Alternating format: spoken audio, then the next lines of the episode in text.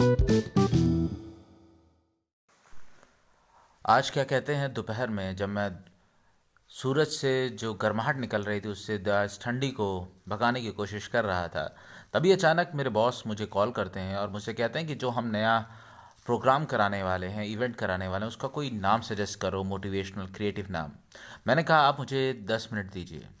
और आप यकीन मानिए, दस मिनट में मुझे गूगल का भी सहारा लेना पड़ा, कई तरह दिमाग चलाना पड़ा और नेट पे गूगलिंग ज़्यादा करनी पड़ी। तो मुझे ऐसा लगा कि मुझे अब वो पुराना काम करना पड़ेगा जिसकी वजह से दिमाग बहुत क्रिएटिव रहता था। और एक बार की मुझे पास थॉट प्रोसेस में बहुत ज़्यादा काम मतलब आइडियाज़ आने लगते थे। और वो सिंपल मैंने सीखा था, जेम्स अल्टचर की एडवाइस है। जेम्स अल्टचर जो स्टैंड अप कमेडियन हैं प्लस क्या कहते हैं, इनके बिजनेसेस चल रहे हैं, ये बेस्ट सेलिंग ऑथर हैं यूएस में।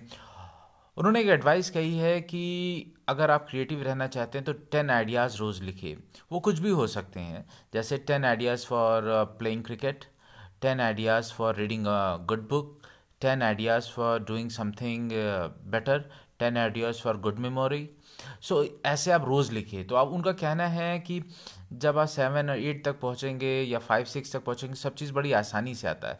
लेकिन सेवन एट नाइन टेन या एट नाइन टेन इसमें आपको बहुत दिमाग लगाना पड़ता है। और जब आप ऐसा करते हैं तो दिमाग विवश होता है कई नई तरीके से सोचने के लिए।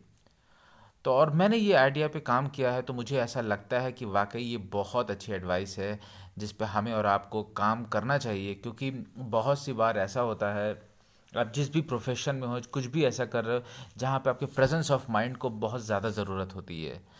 तो वो उस प्रेजेंस ऑफ़ माइंड को अगर आपको एक्टिव करना है, बहुत ज़्यादा अच्छा बनाना है तो प्लीज़ टेन आइडियाज़ पे काम करिए। रोज़ टेन आइडियाज़ लिखिए। मैं भी लिखता हूँ और हम दोनों लोग अपने दिमाग को शार्प बनाते हैं ताकि कभी भी हमारा प्रेजेंस ऑफ़ माइंड हम अपना जो प्रेजेंट ऑफ़ माइंड उसका फुल इस्तेमाल करके लोगों को इन्फ्लुएंस कर सकें परसुएट कर सकें और कुछ एक बेहतरीन सोल्यूशन दे सकें। आज के लिए इतना ही। बहुत जल्द आपसे फिर मुलाकात करूँगा।